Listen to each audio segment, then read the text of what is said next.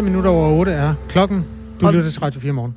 Hvor vi er i fuld gang med at give dig de øh, vigtige historier fra Nyhedsstrøm i dag. Det handler øh, rigtig meget om krigen i Ukraine, der øh, fortsætter, men det handler også om andre ting i dag. Ja, det er eksklusion i toppen af Dansk Folkeparti, eller det, der kunne være blevet toppen, hvis øh, formandsvalget var faldet anderledes ud. En interview med Erik Høgh Sørensen om cirka 10 minutter. Nu skal vi til ministeren.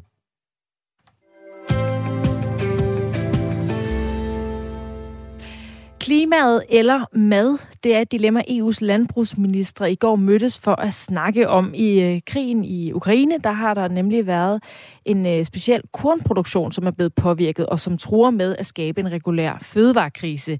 Derfor mener både det franske formandskab og et flertal i EU-parlamentets landbrugsudvalg, at flere klimatiltag skal sættes på pause så mere jord kan bruges til at dyrke korn og andre fødevarer.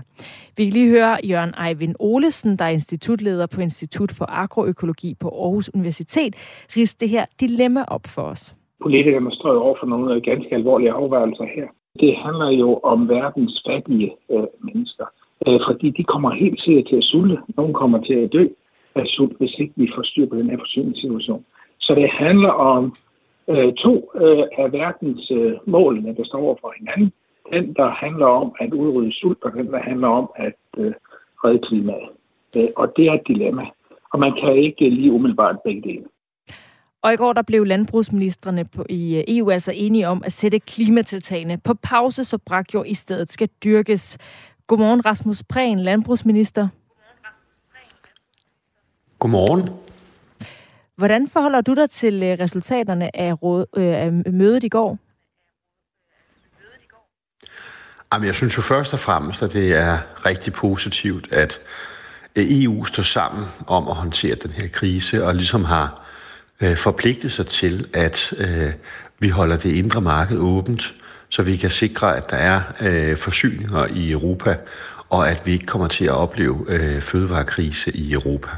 Og derudover så er der jo også en solidaritet øh, over for de fattigste lande, øh, hvor at vi vil sikre, at der også bliver øh, dyrket mere øh, korn og andet, sådan så at man kan sikre os forsyninger også til, til resten af verden.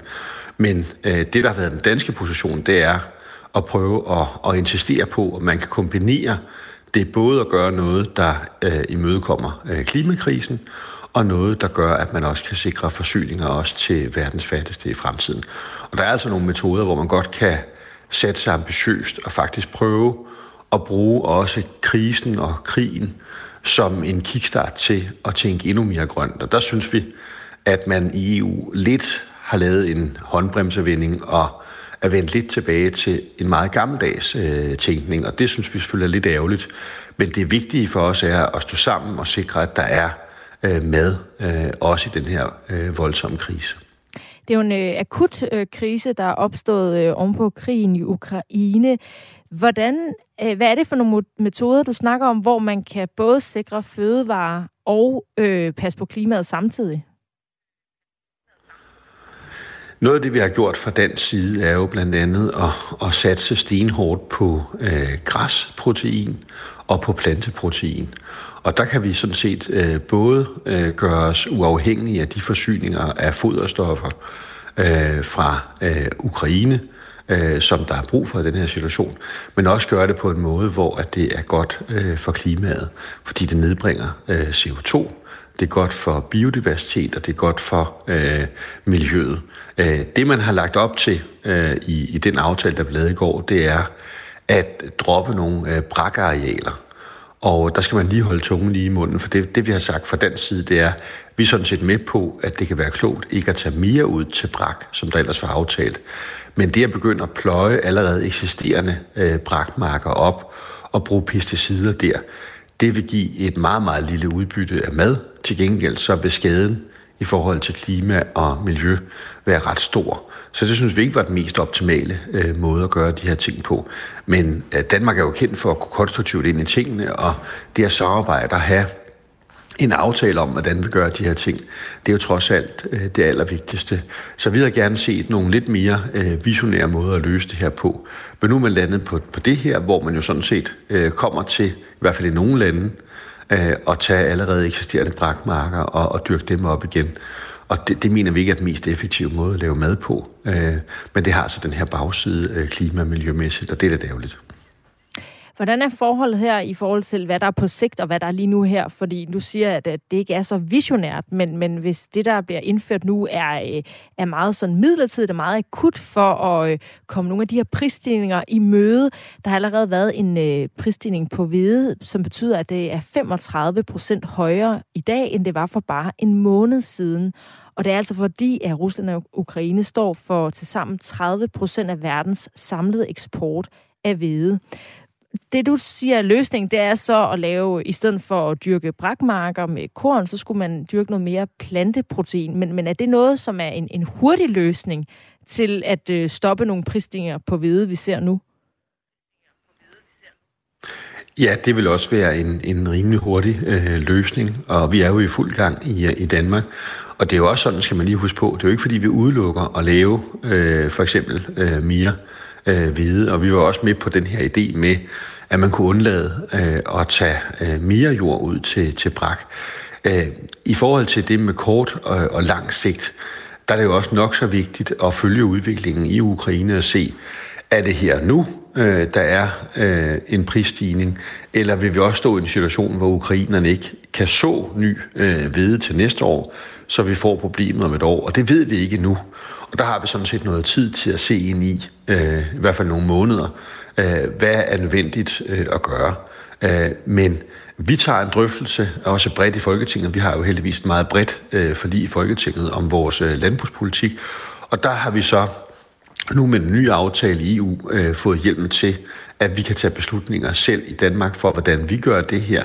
Og der vil vi selvfølgelig prøve at samle øh, det danske folketing om det, der sikrer den bedste kombination af, at der er mad nok, men også at man er så, så klimaambitiøs som overhovedet muligt. Øhm, og det, det mener vi godt øh, kan lade sig gøre. Øh, men på EU-plan er der noget, der tyder på, at der også er nogen, der lidt øh, bruger den her krise som en undskyldning til at slippe for nogle af de ting, de har forpligtet sig på klimamæssigt. Og det mener vi sådan set er, er uambitiøst, fordi Ja, det er jo blandt andet øh, det franske formandskab, som jo øh, er i en situation nu, hvor der er valg, der er præsidentvalg her i april måned øh, øh, i, i Frankrig, og der er formentlig også en interesse i at øh, appellere lidt øh, til den meget stærke bevægelse af landbrugere, der er i Frankrig. Så det handler måske øh, lige så meget om intern øh, valgkamp i Frankrig og intern appelleren til nogle grupper i andre europæiske lande, som det handler om øh, at tage hånd om den her konkrete øh, krise. Og det skal man bare lige holde tungen øh, lige i munden på. Og der er jo flere eksperter, der siger, det med at tage allerede eksisterende brakjord og pløje op og bruge pesticider, det er ikke den allermest optimale måde at løse det her på, men det tror jeg, man gør, fordi at man også har en interesse i at øh, appellere til øh, de vælgergrupper, der er øh, i landbruget. Øh, og det, det skal man bare lige øh, være klar over, inden at man øh, ser det ene alene som et forsøg på at øh, sikre forsyninger til, øh, til europæiske forbrugere, men også til verdens fattigste. Og det er altså en fødevarekrise, som øh, man frygter i lyset af krigen i Ukraine, som udvikler sig hele tiden, og derfor er det måske heller ikke det sidste møde, du har haft, Rasmus Prehn, med EU's landbrugsministre. Tak fordi du var med her. Tak fordi jeg måtte, og have en god dag. I lige måde. Koldhydrater gør ikke noget godt for os, så hvorfor ikke nedsætte vores forbrug? Udråbstegn. Citerer jeg lige fra en sms, der er kommet ind. Øhm, Jon skriver, at det lyder som om politikerne vil løse fødevarekrisen ved at indføre planøkonomi. Citat slut. Øh, Tommy skriver, at det er vanvittigt ikke at opdyrke braklagte marker. Og en lidt længere en fra Kenneth Fischer, der skriver, naturligvis skal vi øge produktionen af fødevarer. Valget er simpelt. Skal vi redde 500 millioner fra at... Hvad nu skete der et eller andet der? Hvor blev den af? Den, der var den. Skal vi redde 500 millioner fra at sulte nu, eller fra klimaforandringer på sigt? Her er svaret enkelt. Vi kan ikke forsvare at lade folk sulte, når vi med brug af lidt mere gødning kan løse problemet, er synspunktet fra Kenneth. Han har skrevet til 1424. Starter med R4 og et mellemrum. Nej, det behøver man ikke mere, jo. Det er afskaffet. Det er bare... Bare skriv til 1424. Det er så fint. I dag mødes Skatterådet for at drøfte satserne for kørselsfradrag. Baggrunden er blandt andet, at de stigende benzinpriser har ramt bilpendlerne rigtig hårdt. Endnu en udløber af krigen og øh, krisen omkring Ukraine. Det er i dag, at øh, Skatterådet mødes for at vurdere, om pendlerne skal kompensere med et lidt større kørselsfradrag. En af dem, der håber, at det sker, det er Anita Maria Bundgaard, som er sygeplejerske. Hun bor til dagligt i Stor, men arbejder på Regionshospitalet Gødstrup lidt uden for Herning. Dagligt er det en tur på omkring 100 km. Jamen altså, det bliver nok 500 kroner dyrere om måneden. Altså, det betyder da meget. Det betyder da, at man bliver nødt til at spare på nogle andre områder. Vi bliver nødt til at finde pengene et sted fra, så det bliver vel fra ferie, øh, feriebudgettet, der kan vi spare. Lige nu er kørselsfradraget på en kroner 98 per kilometer ud over de første 24. Og hvis en øh, person som Anita Maria Bundgaard skal kompenseres fuldt for den stigning, som hun altså mærker, og som i hendes optik har kostet 500 kroner om måneden, ja, så skal øh, kørselsfradraget skrues urealistisk højt op, mener Morten Neumann Jørgensen, der er skatterådgiver hos det statsautoriserede revisionsselskab BDO. Nu har jeg regnet lidt på det, øh, og, i, og i Anitas tilfælde, så skulle den altså stige til op mod 3,5 fra at være pt. 1,98. Øhm, og det, det er helt urealistisk, at det skulle ske. Selvom der er mange pendlere som Anita Maria Bundgaard, der håber på at blive kompenseret, så kommer det altså ikke til at ske. Det skyldes ifølge Morten Norman Jørgensen den metode, som Skatterådet bruger til at udregne kørselsfradraget. Ja, man kan sige, det som Skatterådet gør, det er, at de bruger sådan en, en ligning eller en beregningsformel til at finde ud af, hvad de her satser eller de her øh, fradrag skal være årligt. Og en af faktorerne i den er literprisen.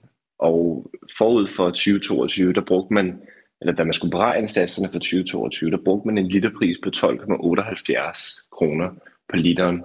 Hvis vi regner omvendt i Anitas tilfælde, har jeg jo regnet på det for at finde ud af, hvad skal hun godt gøres for at få de her 6.000 kroner mere årligt, så skal de altså op og bruge en literpris på 42 kroner. Det kan du næsten selv høre ikke er, ikke er så realistisk desværre. Benzinprisen ligger lige nu omkring 15 kroner. Morten Neumann Jørgensen peger på, at der i stedet kan bruges andre metoder til at kompensere de pt. lidt hårdt ramte bilejere. Så ser jeg hellere, at man laver nogle andre tiltag. Øh, jeg, jeg ved ikke, om hvordan man rent skattemæssigt kunne kompensere folk for det, men, men, men man skal også huske på, at befordringsfradraget har aldrig været en, en en-til-en kompensation for folks pendlerudgifter.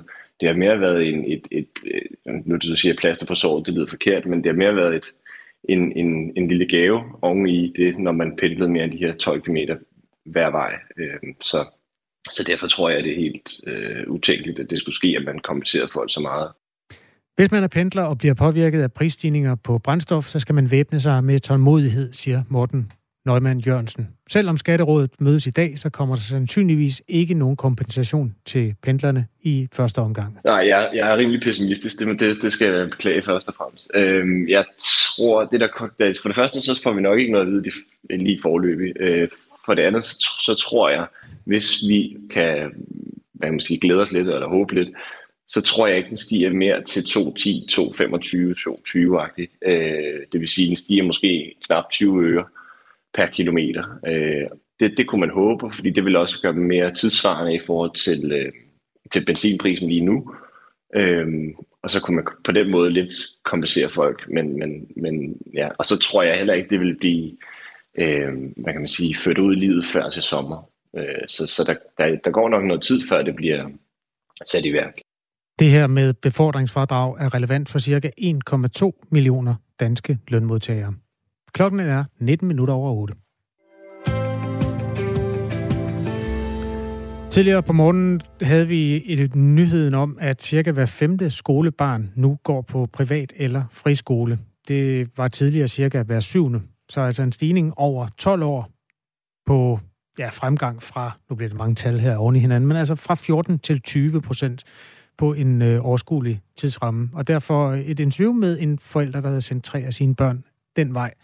Det gav en del sms'er. Jeg synes, vi skal rydde op i dem øh, fra både forældre og tidligere børn, som vi jo alle sammen er, der har haft blandet succes med turen igennem en privat skole. Jeg beskriver, den stigning, vi ser i antallet af elever på fri- og privatskoler, hænger vel også sammen med alle de folkeskoler, der er lukket i de små bysamfund. Det tvinger forældrene i de små samfund til at gå sammen og oprette alternative tilbud. Binder skriver, øh, jeg blev også sendt på privatskole i 6. klasse. Det var det værste, der skete for mig, og har stadig savn den dag i dag. Jeg har set, skriver en anden lytter, eller tredje bliver det så, jeg har set folk gå på privatskole og klare sig dårligt i livet. Folk i folkeskole har klaret sig rigtig godt. Det er op til de enkelte børn. Hvis barnet ikke har interesse, så er det fuldstændig lige meget, om det er privat eller folkeskole, skriver denne lytter her. Øh, og bliver måske modsagt lidt af øh, forældrene, som vi talte med. Jeg skal nok lige finde hendes navn, som vi talte med før nyhederne, som altså også, hvad skal man sige, øh, Pernille Leigård hedder hun, og som heller ikke er helt... Øh, hvad det hedder, når man ikke... Hun er, ikke, hun er måske en lille smule inhabil som sandhedsvidende, ja. i det hun også sidder som næstformand i bestyrelsen for Rønte Privatskole, men altså en skole, hvor hun med stor glæde har sendt tre af sine egne børn igennem de øh, sidste skoleår der. Hun sagde blandt andet, at der er plads til alle på en øh, privatskole, men øh, Ulrik, han husker sin privatskole fra han gik øh, 0. til 6. klasse som seks spildte år af sit liv. Han havde 3. klasses kompetencer, og i 6. klasse blev han smidt ud af Sorø Privatskole, fordi jeg var for dum. Hilsen Ulrik fra Nordfyn. Så er der Martin Kelle og Petersen, der er herude med lidt øh, hederlig forbrugeranlysning, øh, oplysning. Han skriver, man kan søge refusion ved kommunen til min datters øh, friskole, når man opfylder krav om maks husstandsindkomst. Så selv folk med lav indkomst kan få en mulighed for skolegang ved os. Lyder det god råd fra Martin? Hvis man ikke har råd til at betale på øh, Rønne Rønte Privatskole, der var det 1.665 kroner per måned i 7., 8. og 9. klasse. Hvorfor må folkeskolen ikke øh, have konkurrence? Privatskoler får mindre per elev end folkeskolen, lyder et synspunkt også fra en lytter. Og endelig er der en, der skriver, det er Lars Madsen. Vi ved jo alle, hvorfor de flygter fra folkeskolen. Så sig det da. Citat slut. Vi ved alle sammen, hvorfor de flygter fra folkeskolen. Så sig det da, skriver Lars. Han vil ikke sige det. Han vil ikke sige det, men hvis alle ved det, så behøver vi jo heller ikke sige Nej. det. Jeg ved ikke, hvad han mener. Du må skrive noget mere, Lars. Klokken er 8.22. Erik Høgh Sørensen, hvis du hører det her, så tag din telefon. Vi har en aftale. Erik Høgh Sørensen var øh, kandidat til det meget tumultariske formandsvalg i Dansk Folkeparti, som udspillede sig for et par måneder siden. Det valg, der blev vundet af Morten Messerschmidt. Undervejs øh, trak han sig fra formandskampen, Erik Høgh Sørensen, og han er i øvrigt også byrådsmedlem byrådets medlem i Jørgen Kommune. Han er til gengæld ikke længere medlem af Dansk Folkeparti. Han er blevet kylet ud her til morgen, Erik Høgh Sørensen, som øh, blandt andet har, lad os sige, trukket fronterne hårdt op i de, øh, de seneste dage med en politianmeldelse af øh, formand Morten Messerschmidt. Det er angiveligt en af grundene til, at øh, man har smidt ham ud. Det, det er lidt ærgerligt, at vi ikke kan lave interviewet, men jeg har et lydklip. Jeg finder lige det, vi har. Vi har et lille klip fra øh, hovedbestyrelsen. Nu skal du bare høre. Øh, partisekretæren i Dansk Folkeparti, Jens Vornø, forklarer her, hvorfor Erik Høgh Sørensen er blevet ekskluderet. Der har været alt for meget uro i Dansk Folkeparti med fokus øh, på personsager og offentlige angreb. Og det er klart, at det vil hovedbestyrelsen selvfølgelig ikke acceptere, og så sætter vi selvfølgelig en grænse for, hvordan vi synes, at vores adfærd skal være udadtil. til. Ja, vi satser på at få ham med, den nu tidligere DF og Erik Høgh Sørensen. Vi har også øh, ragt ud og sagt, at DF's hovedbestyrelse var velkommen til at være med side om side med den nu ekskluderede mand. Vi ved ikke helt, hvor det ender det her. Øh, først og fremmest skal vi jo have ham til at tage telefonen. Det, det, vi vender tilbage til den efter, nye, øh, efter halv.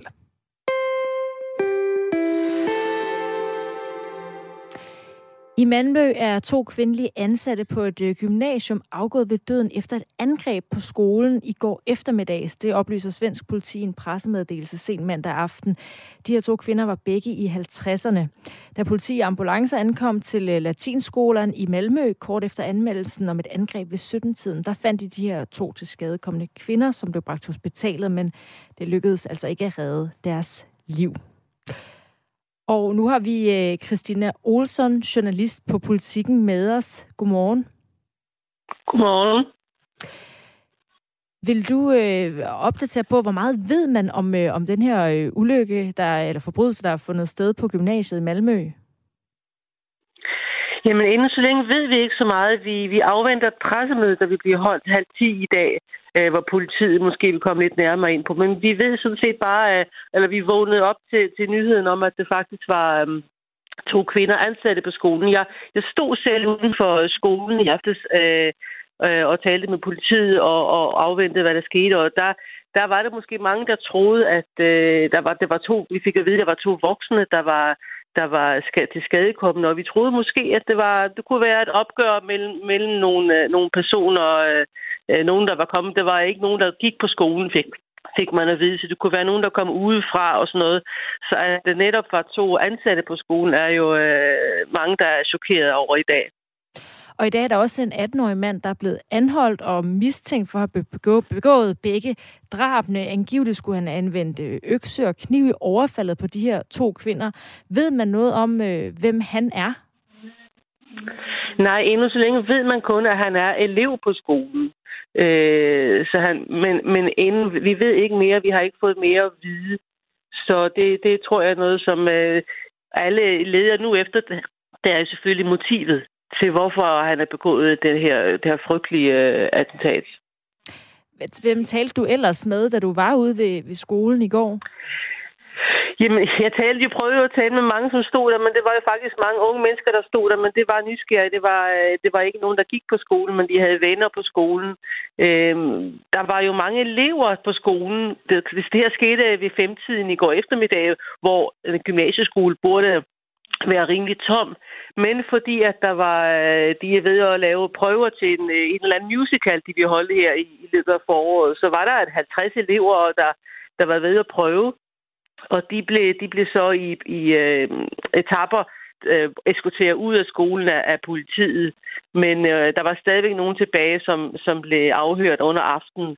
Men dem, som stod rundt skolen, det var jo mennesker, som øh, boede i området. Det var unge mennesker, som var, de var chokerede, de var nysgerrige, de var, men forstod ikke rigtigt, hvad der skete. Informationen var jo, vi fik jo meget lidt information om, hvad der, hvad der faktisk var sket i går aftes. Anmeldelsen kom altså ved 17-tiden. Hvor længe var politifolket og, øh, og eleverne, hvor længe måtte de blive på skolen efter det her angreb fandt sted? Altså, øh, de skulle, de skulle fortsætte at være der under aften. Der skulle også laves en hel del tekniske, tekniske undersøgelser. Politiet gennemsøgte hele skolen. Jeg var der til en gang ved nitiden, og der var der stadigvæk politibiler, der var der stadigvæk elever, der blev afhørt inde i skolen, og man kunne se, politiet gennemsøgte lokalerne med, med lommelygter. Man kunne se, at lommelygterne skær i, i vinduerne.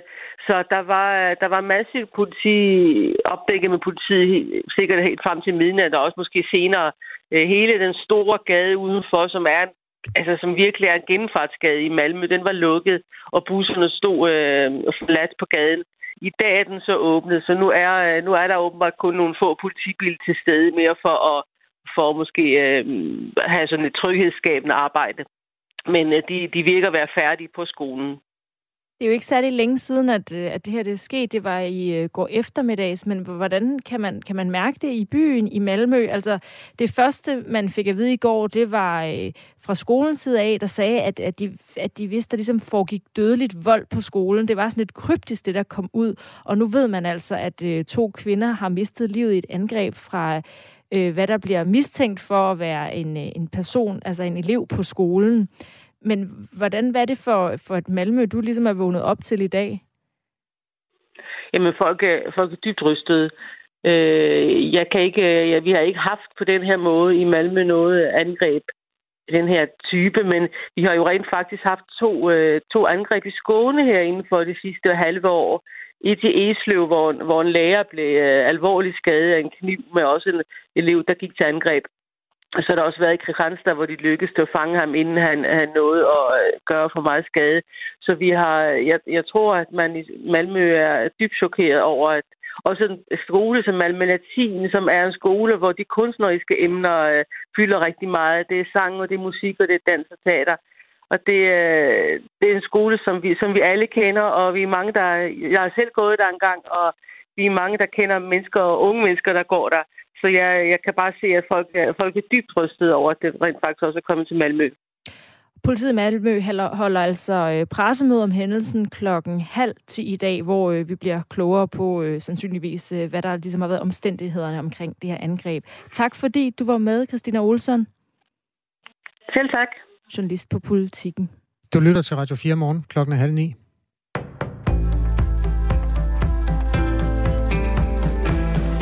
Dansk Folkeparti har ekskluderet byrådsmedlemmet Erik Høgh Sørensen, som også i en periode var formandskandidat i partiet. Det blev besluttet i aftes i hovedbestyrelsen, oplyser Dansk Folkeparti i en mail til Ritzau. Og det sker blandt andet, fordi byrådsmedlemmet fra Jørgen har meldt partiformand Morten Messersmith til politiet. Anmeldelsen den går på, at Morten Messersmith har siddet advarsler om underslæb, mandatsvig og eller dokumentfalsk i den lokale partiforening overhør i Jørgen.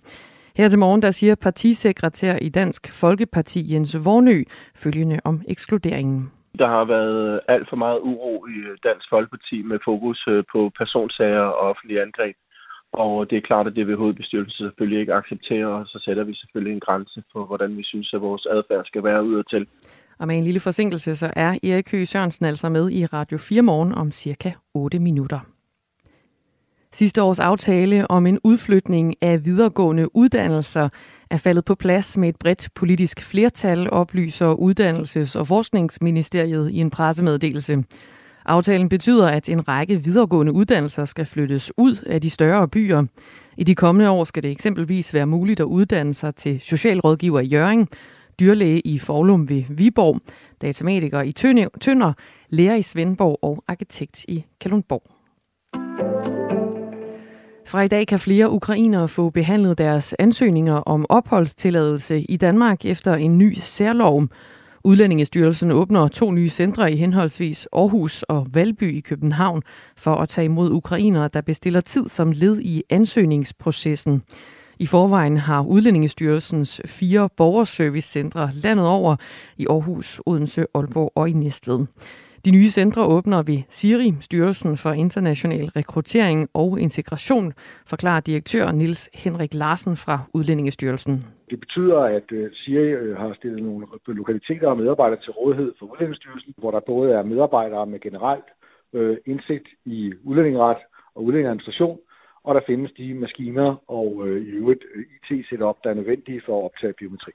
Status i går var, at lige over 8.800 ukrainere har ansøgt om opholdstilladelse, og 91 har fået tilladelsen i hus. China Eastern Airlines flyver i øjeblikket ikke med fly, der er identiske med det fly, som i går styrtede ned med 132 personer ombord. Det melder et kinesisk statsmedie ifølge nyhedsbyrået AP, og der er tale om Boeing 737-800. Der er ikke fundet overlevende fra gårdsdagens flystyrt, og årsagen til ulykken er heller ikke fundet. Det er vigtigt, at en fremtidig arbejdsplads tilbyder hjemmearbejde. Det mener tre ud af fem jobsøgende akademikere ifølge en analyse fra den akademiske fagforening DM, som tidligere hed Dansk Magisterforening. Formanden for DM, Camilla Gregersen, vurderer, at ønsket om hjemmearbejde kommer på baggrund af et stort arbejdspres, hvor mange har behov for bedre balance mellem arbejde og tid til familien. Der er et stærkt ønske om at frigive noget mere tid og overskud i en travl arbejdsuge. Og det kan man jo gøre ved at skære transporten væk i begge ender af nogle få af arbejdsdagene. Ifølge Camilla Gregersen er der allerede tegn på, at arbejdspladserne er begyndt at tage ønsket om hjemmearbejde til sig. Det bliver blandt andet nævnt i stadig flere jobopslag, siger hun. Og det så man slet ikke tidligere. Så der er en mindre revolution i gang på arbejdsmarkedet. Vi får masser af sol i dag og temperaturer til op, med, op mod 13 grader. Mod syd kan de ramme helt op til 15 grader. Det var nyhederne på Radio 4.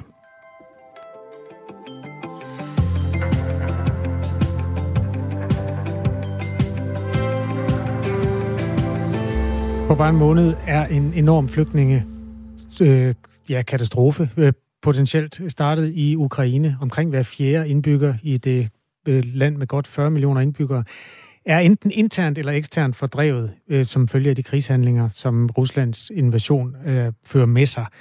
Derfor er det segment, som hedder Spørg om krigen i dag, øh, koncentreret omkring flygtninge, og vi har Jakob Kolville Ebling, der er direktør for internationale programmer og kommunikation i UNICEF Danmark med os. Han vil blandt andet kunne svare på, hvad gør UNICEF for at hjælpe børn i Ukraine og nabolandene, og hvad kan vi øh, private mennesker herhjemme bidrage med? Hvis du har spørgsmål til Spørg om krigen, så skriv en sms til 1424.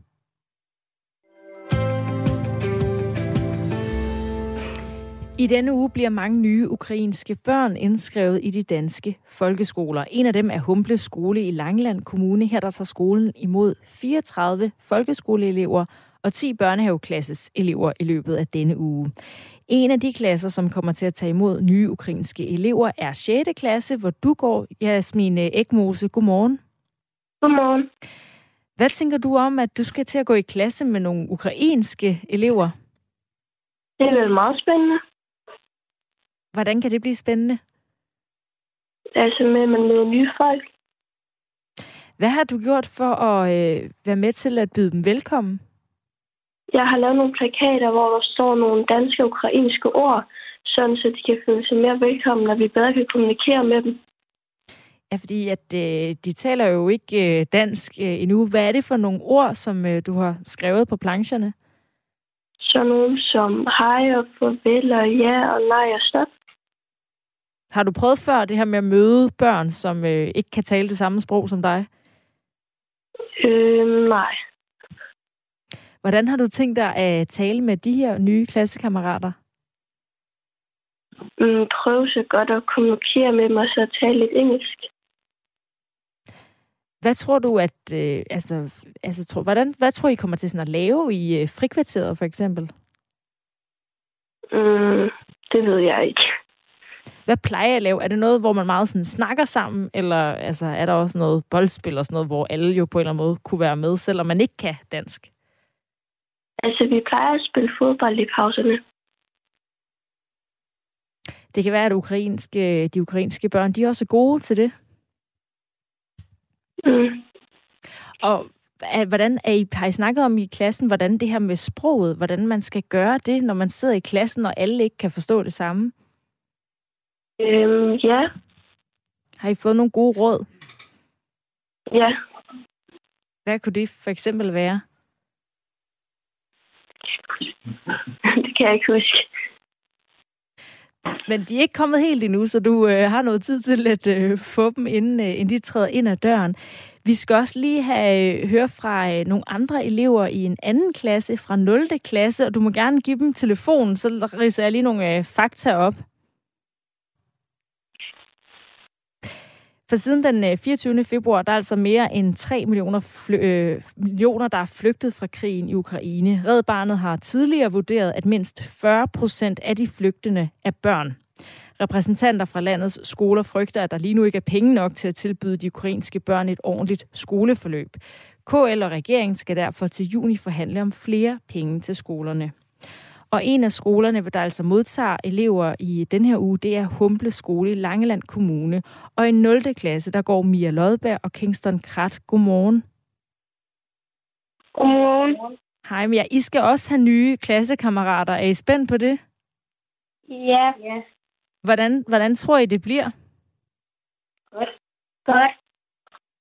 Hvad har I gjort? Altså, nu hørte vi, at øh, Jasmin hun har lavet en planche. Hvordan har I gjort for at forberede jer på velkomsten?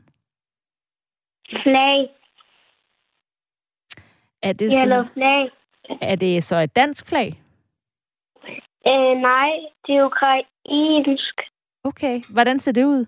Og jeg kan ikke huske, hvad det andet land er.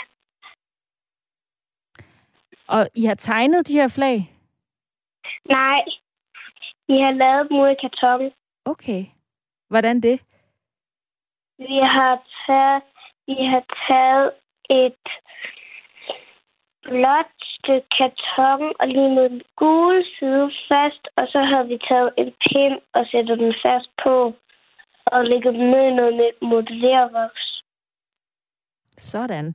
Det er heller ikke et øh, så svært øh, flag at skulle klippe. Det kunne have været meget værre. Mm. Og hvad har I så gjort øh, med flagene? Er de blevet hængt op? Vi har gjort, at vi skulle, vi skulle have en,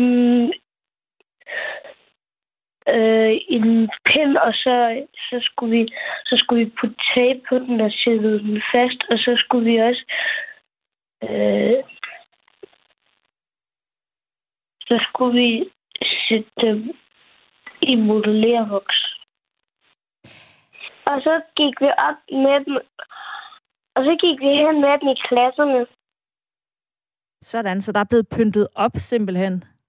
Ja, der, de ligger inde i klasserne nu. Kan I huske, hvor nervøse I selv var, da I skulle starte i skole? Ja. ja. Så hvad, hvad, hvad kommer I til at gøre, når der kommer de nye ukrainske klassekammerater? Vi vil hjælpe dem og sørge for, at de føler sig trygge. Sådan. Tak skal I have. Og sørge for, og sørge for, så de har det godt i skolen. Ja, hvordan gør man det?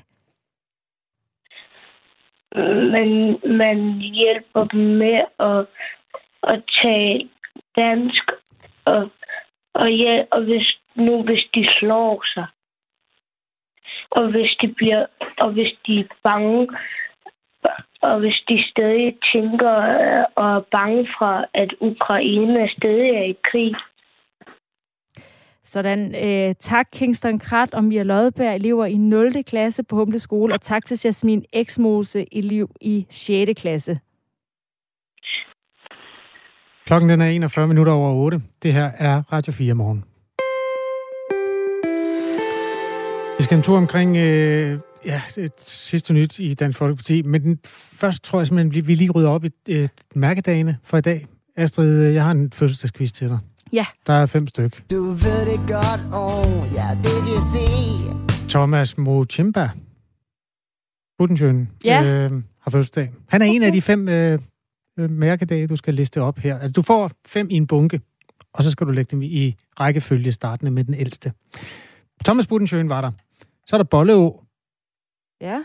Og hvad man ellers gjorde med altså en retskrivningsreform, som fandt sted på denne dag for et antal år siden. Øh, kongedømmet Persien skifter navn til Iran. Ja. Iben Jejle har fødselsdag. Ja. Og endelig Hollands flotte sejr ved det europæiske Melodi Grand Prix med Ding Adong, sunget af gruppen Teach In. When they sing a song, they ding, ding, dong, Så tænkt lidt over det. Altså Iben Jejle, kongedømmet Persien, som bliver til Iran. Så er der Ding Adong, sejren der. Øh, Bolleå og alt det andet, der kom med den retskrivningsreform, og endelig Thomas Budensjøen. Hvad ældst? Øh, Persien. Det er rigtigt. Der bliver til Iran. Ja, 87 år siden. Godt, Astrid. Øh, så bliver det allerede lidt svært her. Øh, Bolleå. Det er rigtigt. 74 år siden. Danske skolebørn voksede op, eller vågnede op til en, en bøger med et mærkeligt bolle over ået. Så har du tre tilbage, som du skal sortere. Ja, det, jeg står mellem Dingedong og Iben Jejle. Jeg tror, at Ja, hvem er ældst af Dingedong og Iben Jejle? Ja, det er det. Det ved man aldrig helt. Nej, øh, jeg siger Dingedong. Det er desværre forkert. Iben Jejle er lige fire år ældre end Dingedong. Ej, så hun noget, og hun var der. Hun hørte det. Ja, som fireårig. Som fireårig. Hun bliver og 51. Så, 51, og så er Thomas Budensjøen, han er yngst. Han er nemlig yngst med sine 37 år. Du ved det godt, oh, ja, det kan se. Tillykke med fire rigtige. Det var og da meget godt. Og tak for lige at markere den 22. marts.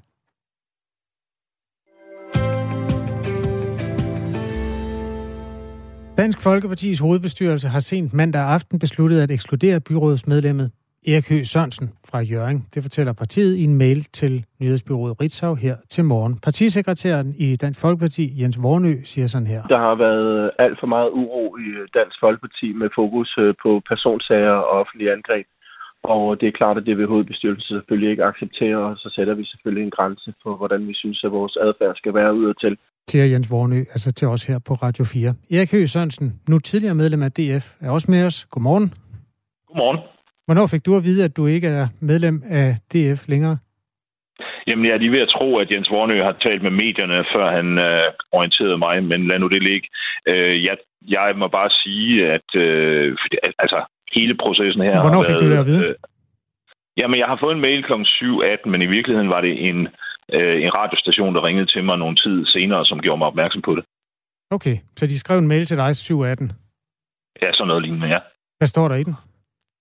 Der står, står nogenlunde det, som, som øh, han siger her, plus noget andet, men, men sagen er, det jo bare en øh, lettelse for mig at undgå at skulle stå på mål for et parti, der i den grad er præget af svindelsager. Øh, det, der er gået forud, er noget, som du udlægger som svindelsager. Det er nogle regnskabsmæssige uregelmæssigheder. Sådan bliver det i hvert fald udråbt i den lokale vælgerforening, hvor man har brugt 18.000 kroner inden for en årrække, og noget af det er blevet brugt i en vinhandel.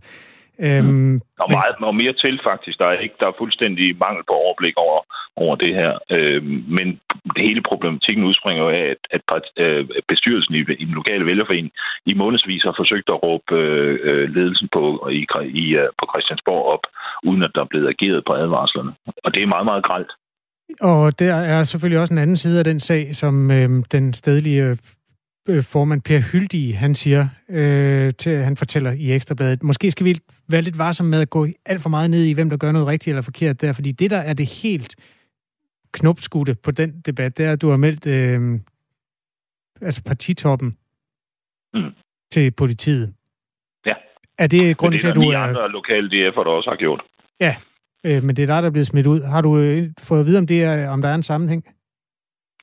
Øh, det har det, det kan jeg ikke se, men det er det, han taler om om sager i pressen, tror jeg. Øh, så, så det, altså, det kan jeg ikke lige svare på. Jeg har ikke mailen foran mig.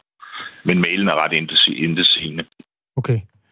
Det, der egentlig stikker under, øh, det er jo, at Morten Messersmith ikke har ville leve op til sit løfte, da han blev valgt til formand, om at hele og forsone partiet. Han er hverken nogen frelser eller nogen forsoner. Øh, og, og derfor har, har man jo valgt at udstikke en advarsel til mig for en uges tid siden, mm. hvor man blandt andet baserer sig på direkte dokumentfalds begået af en, en byrådspolitiker fra, fra, øh, fra det radikale venstre. Det finder jeg uacceptabelt, at jeg ikke har mit eget partis opbakning, og det har jeg jo gjort opmærksom på på de indre linjer.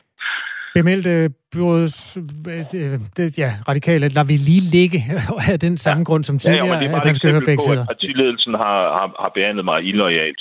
Og derfor er det faktisk en lettelse, at, at uh, der nu kommer et brud. Mm. Uh, fordi uh, jeg uh, vil jo blive ved med som løsgænger og føre den politik, jeg hele tiden har lovet mine vælgere heroppe, og jeg fik faktisk et glimrende valg heroppe, og tak til vælgerne for det. Så jeg fører den politik, jeg har lovet vælgerne, og så er jeg, så er jeg faktisk min ryg fri, for så skal jeg ikke stå på mål for alle de uh, svindelsager, som, uh, som dukker op i Dansk Folkeparti-regi. Vi taler med Erik Høgh Sørensen, som øh, tidligere på året stillede op til formandsvalget i Dansk Folkeparti, øh, trak sit kandidatur inden selve valgdagen og endte med at støtte Martin Henriksen, som blev nummer to. Øh, og det var altså Morten Messerschmidt, som nu er formand for Dansk Folkeparti. I sidste uge valgte Dansk Folkepartis lokalbestyrelse i Jørgen at opløse sig selv efter utilfredshed med ledelsen i partiet. Det handlede blandt andet om din status som øh, kandidat til Folketinget, Erik Høgh Sørensen. Øh, men der er gået rigtig, der løb, løb rigtig meget vand i åen der. Øh, der. Der er gang i en hel masse ting deroppe. Øh, jeg kan simpelthen ikke forstå det der med, at man opløser en lokal bestyrelse, men du var stadig DF'er. Hvordan her, hang det sammen? indtil du nu er Jamen, jeg, var ikke, jeg, var, jeg var ikke medlem af, af lokalbestyrelsen, øh, okay. men de valgte simpelthen allerede da at sige, det her, det vil vi ikke være med til. Og det var også på grund af, af den her sag, som nu er politianmeldt. Hvad var din øh, rolle i, at, at de ikke ville være, altså at de opløste sig selv? Har du, har du talt med dem Jeg blev faktisk det? overrasket over det, fordi godt nok var der nogle enkelte af dem, som havde sagt det her. Det, nu træder jeg ud af partiet, men jeg, jeg troede ikke, de ville gøre det nærmest kollektivt. Øh, det, det troede jeg simpelthen ikke. Så jeg blev lidt, lidt overrasket, men jeg havde stadigvæk den rolle, at jeg er folkevalgt. Det vil sige, jeg kan jo ikke tillade mig, synes jeg, over for de vælgere, der har stemt på mig som DF'er, kunne jeg jo ikke bare tillade mig at træde tilbage. Men, øh, men, men det er også derfor, man må sige, at når jeg så, om jeg så må sige, bliver ekskluderet fra Dansk Folkeparti, så er det faktisk en lettelse, for nu kommer jeg bare til at føre den til politik, jeg hele tiden har sagt, jeg ville. Mm. Men mit gode navn og rygte skal ikke hænge op, øh, hænges op på og feltagtige sager. Jeg har lige et sidste pip fra partisekretær Jens Vornø, som vi også her til morgen spurgte om ekskluderingen har rod i politianmeldelsen, eller om det er noget andet, som går forud. Altså, Erik har jo fået advarsler før, så øhm, det er jo klart, at man kan jo ikke blive ved med at, at blive ved med at ligge der i kanten. På et eller andet tidspunkt, så får det ligesom en ende. Så det er den beslutning, hovedbestyrelsen har taget i går. Har du en kommentar, Erik Høgh Sørensen? Jamen, jeg må bare sige, at Jens Vornø jo er rigtig gode venner med øh, en af de personer her i Jørgen, som er allermest impliceret i de problemer, som du har politianmeldt. Så det undrer mig jo ikke, at han finder på alle mulige påskud for at sige, at jeg skulle ekskluderes. Men i sidste ende er det faktisk en lettelse for mig.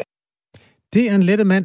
Øh, har du nu en fremtid i et andet parti? Har du tænkt over det, Erik Jeg, er blevet, jeg har været i kontakt, og der er andre partier, der har kontaktet mig, men jeg vil forløbig være løsgænger, fordi man kan også, øh, de, de kolleger, der meldte sig ud i sidste uge, øh, har gjort det i forventningen om, at Inger Støjberg øh, starter et parti. Så partistrukturen er sådan set intakt heroppe, men, men det ved jeg jo ikke, om hun gør, og jeg ved heller ikke, om jeg vil være medlem af det. Men, men det er jo sådan nogle sonderinger, der, der gøres over det hele ganske danske land, fordi jeg tror, at Morten Messerschmidt har valgt øh, ikke at forsone partiet. Han kunne have været kaptajn på et politisk slagskib. Nu er han bare øh, intet andet end tyran på en tømmerflåde.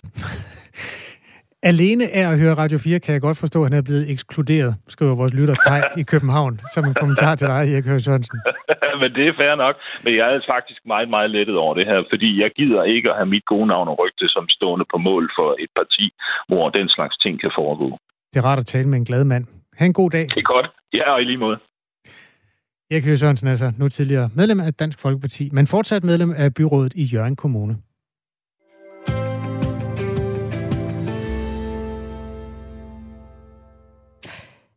Her i Radio 4 Morgen, der har vi øh, hver morgen en del af programmet her klokken øh, lidt i ni, hvor vi forsøger at svare på nogle af dine spørgsmål, som øh, opstår om krigen i Ukraine. Du kan nemlig skrive ind til dagens ekspert på 1424 i det her, der hedder Spørg om krigen. Øh, vi har en ny ekspert hver dag, og i dag er det Jakob Koldvild Ebbeling. Godmorgen. Godmorgen, Jakob. Mm. var her. Beklager, det er min fejl. Du er her, Jakob Koldvild Ebbeling, direktør for internationale programmer og kommunikation i UNICEF. Velkommen til Radio 4 Morgen. Mange tak. Og der kan vi lige sige til dig, der hører med, at øh, det er altså din chance for at øh, få et spørgsmål, der er i den mere... Altså nu har vi haft meget, der handlede om krudt og kugler og strategi og NATO og sådan noget, sådan set ovenfra. Nu har vi altså også at gøre med en enorm flygtningesituation. Nærmest hver fjerde ukrainer er i en eller anden grad på flugt fra sit hjem. Øh, om små 4 millioner er søgt uden for landets grænser, og mange er internt fordrevne.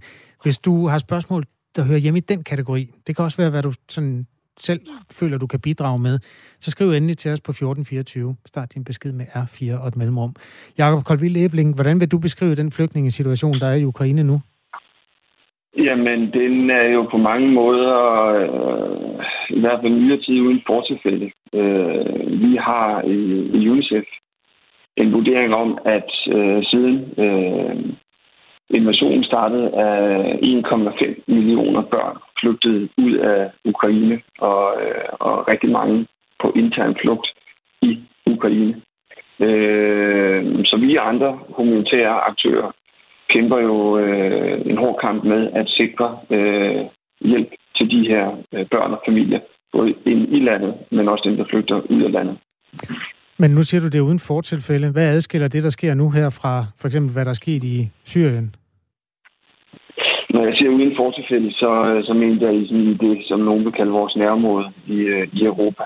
Øh, så på, på den måde synes jeg ikke så meget det er et spørgsmål om at, at sammenligne tal. Øh, men ja, ja, på den ene side vil jeg sige, at øh, vi er nok mange, der er overrasket over, øh, at der er sket det, der er sket inden for den seneste snart måned nu. Øh, når det så er sagt, så øh, er UNICEF øh, jo sat i verden for at, øh, at hjælpe nødlidende børn. Og øh, vi har selvfølgelig også haft en plan klar for øh, det her scenarie, der udspiller sig nu. Så, øh, så vores kollegaer i øh, Ukraine, øh, og UNICEF har været i Ukraine i over 25 år, havde selvfølgelig også lagt øh, planer for, hvordan man skulle kunne håndtere det her.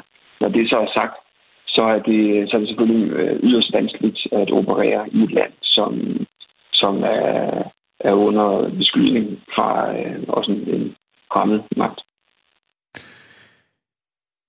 Øhm, mange af de her flygtninge, de kommer til grænsen til Polen og søger ind i EU af den vej, og der kan man sige, at armene har været måske lidt mere åbne, end man har været vant til. Det har givet anledning også til nogle politiske debatter, som vi ikke vil dykke nærmere ned i. Men oplever du det anderledes, at der er tale om flygtninge fra et nærområde, som er, hvad skal man sige, har været mere velkomne end øh, flygtninge fra den tredje verden? Ja, altså man kan sige, det som jeg i hvert fald kan sige noget sådan helt konkret om, er, at når, øh, når vi har lavet øh, indsamlinger og søgt opbakning fra her på Danmark og virksomheder, fonde og regeringen på den til skyld, igennem øh, de sidste øh, mange år, så, øh, så vil jeg sige, at den støtte, vi har fået til øh, vores indsats i Ukraine er også øh, historisk stor. Øh, og det ved jeg også er tilfældet hos nogle af de andre organisationer. Så på den måde har danskerne, om du er privat eller virksomhedsejer eller politiker, øh, har jo vist en, øh, en gavmildhed og en, en villighed til at hjælpe, som, øh, som vi ikke har set før. Så, øh, så det er jo i sig selv positivt. Det man så i sit stille sind kunne håbe, det var, at øh, det den her situation nu har udviklet sig til, er måske noget, der kan få, øh, få donorerne her på Danmark, virksomheder osv. til at få øjnene op for, at der er masser af andre børn øh, rundt omkring i verden, der har brug for hjælp. Øh, nu er den her så bare lidt ekstra nær for os. Hvordan er mulighederne for at arbejde i Ukraine? Et af de steder, hvor det går rigtig hårdt til i øjeblikket, er Mariupol, der ligger i den østlige ja. del i Donetsk-regionen, hvor vi hører jo simpelthen forskellige informationer hver eneste dag. Det er ikke et område, ja. hvor, hvor korrespondenterne har mulighed for at være, fordi der er så Nej. sindssygt farligt at være der. Altså, har jeres øh, folk øh, mulighed for at hjælpe der? Det er et rigtig godt spørgsmål. Jeg er ikke bekendt øh, med, at vi er aktive inde i selve byen, men der er også ting, som, øh, som trods har den funktion, jeg har, ikke nødvendigvis er, er vidne om. Det har også noget at gøre med vores medarbejders sikkerhed. Jeg hørte, øh, var det i går eller i forgårs, at Læger Uden Grænser og Røde Kors øh, også havde indstillet nogle af deres aktiviteter, fordi de sagde simpelthen, at de her humanitære korridorer var simpelthen for farlige øh, at operere i. Så der er desværre nogle steder, hvor sikkerheden også er så, øh, så troet, øh, hvis man kan bruge det udtryk, øh, også for vores medarbejdere. Øh, så, så vi er udfordret. Ingen tvivl om det. Jakob Kolvild Ebling, øh, tak fordi du ville være med og svare på det spørgsmål, der var kommet ind i en bunke til dig her. Det var så lidt. Direktør for internationale programmer og kommunikation i UNICEF Danmark.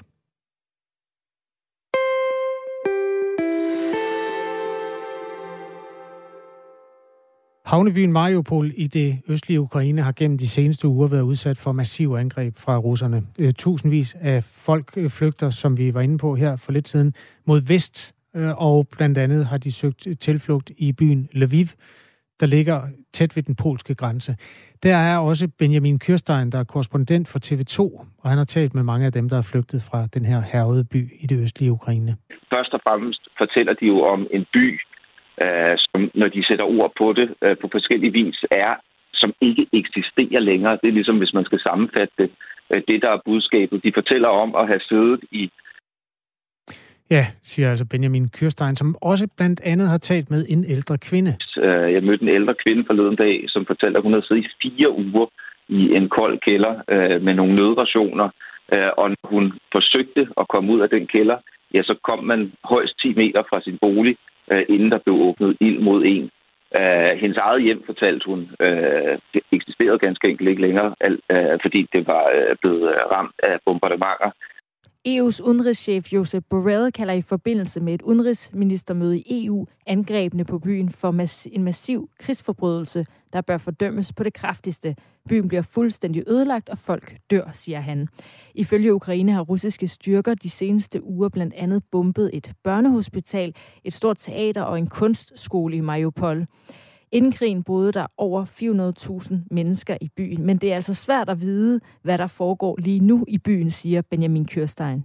Det er, der er nærmest et informationsvakuum øh, derinde, øh, og det er der af flere grunde, både som du selv nævner, fordi der ikke meget bekendt er internationale journalister derinde længere, øh, eller ukrainske for den sags skyld, men også fordi øh, der ikke er noget mobilnet. Øh, så, der, så, så de mennesker, der er derinde, har ikke mulighed for øh, at ringe ud og berette om, hvad der sker. Det har været endnu en dag, hvor nyhederne, også de dårlige fra Ukraine, har sat deres øh, store aftryk på Radio 4 Morgen, som altså er tre timers nyhedsmagasin, som vi laver til dig alle hverdage mellem 6 og 9. Vi gør det igen i morgen. Vi kan da øh, afsløre... Hvad? Undskyld.